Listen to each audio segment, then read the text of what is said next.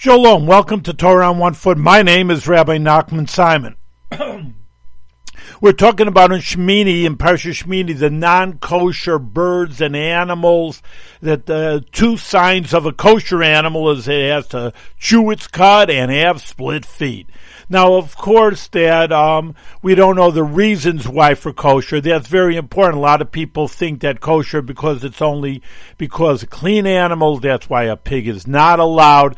But there's really there's reasons that are beyond human knowledge. What have what's to make a difference if it has split feet or chews its cud?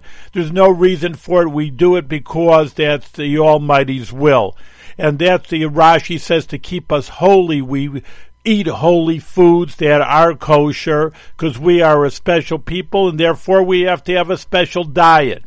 And uh, therefore, that the Jewish people should keep in mind that kosher is very, very important and try to keep kosher as much as they can. Thank you for tuning in for Torah on One Foot.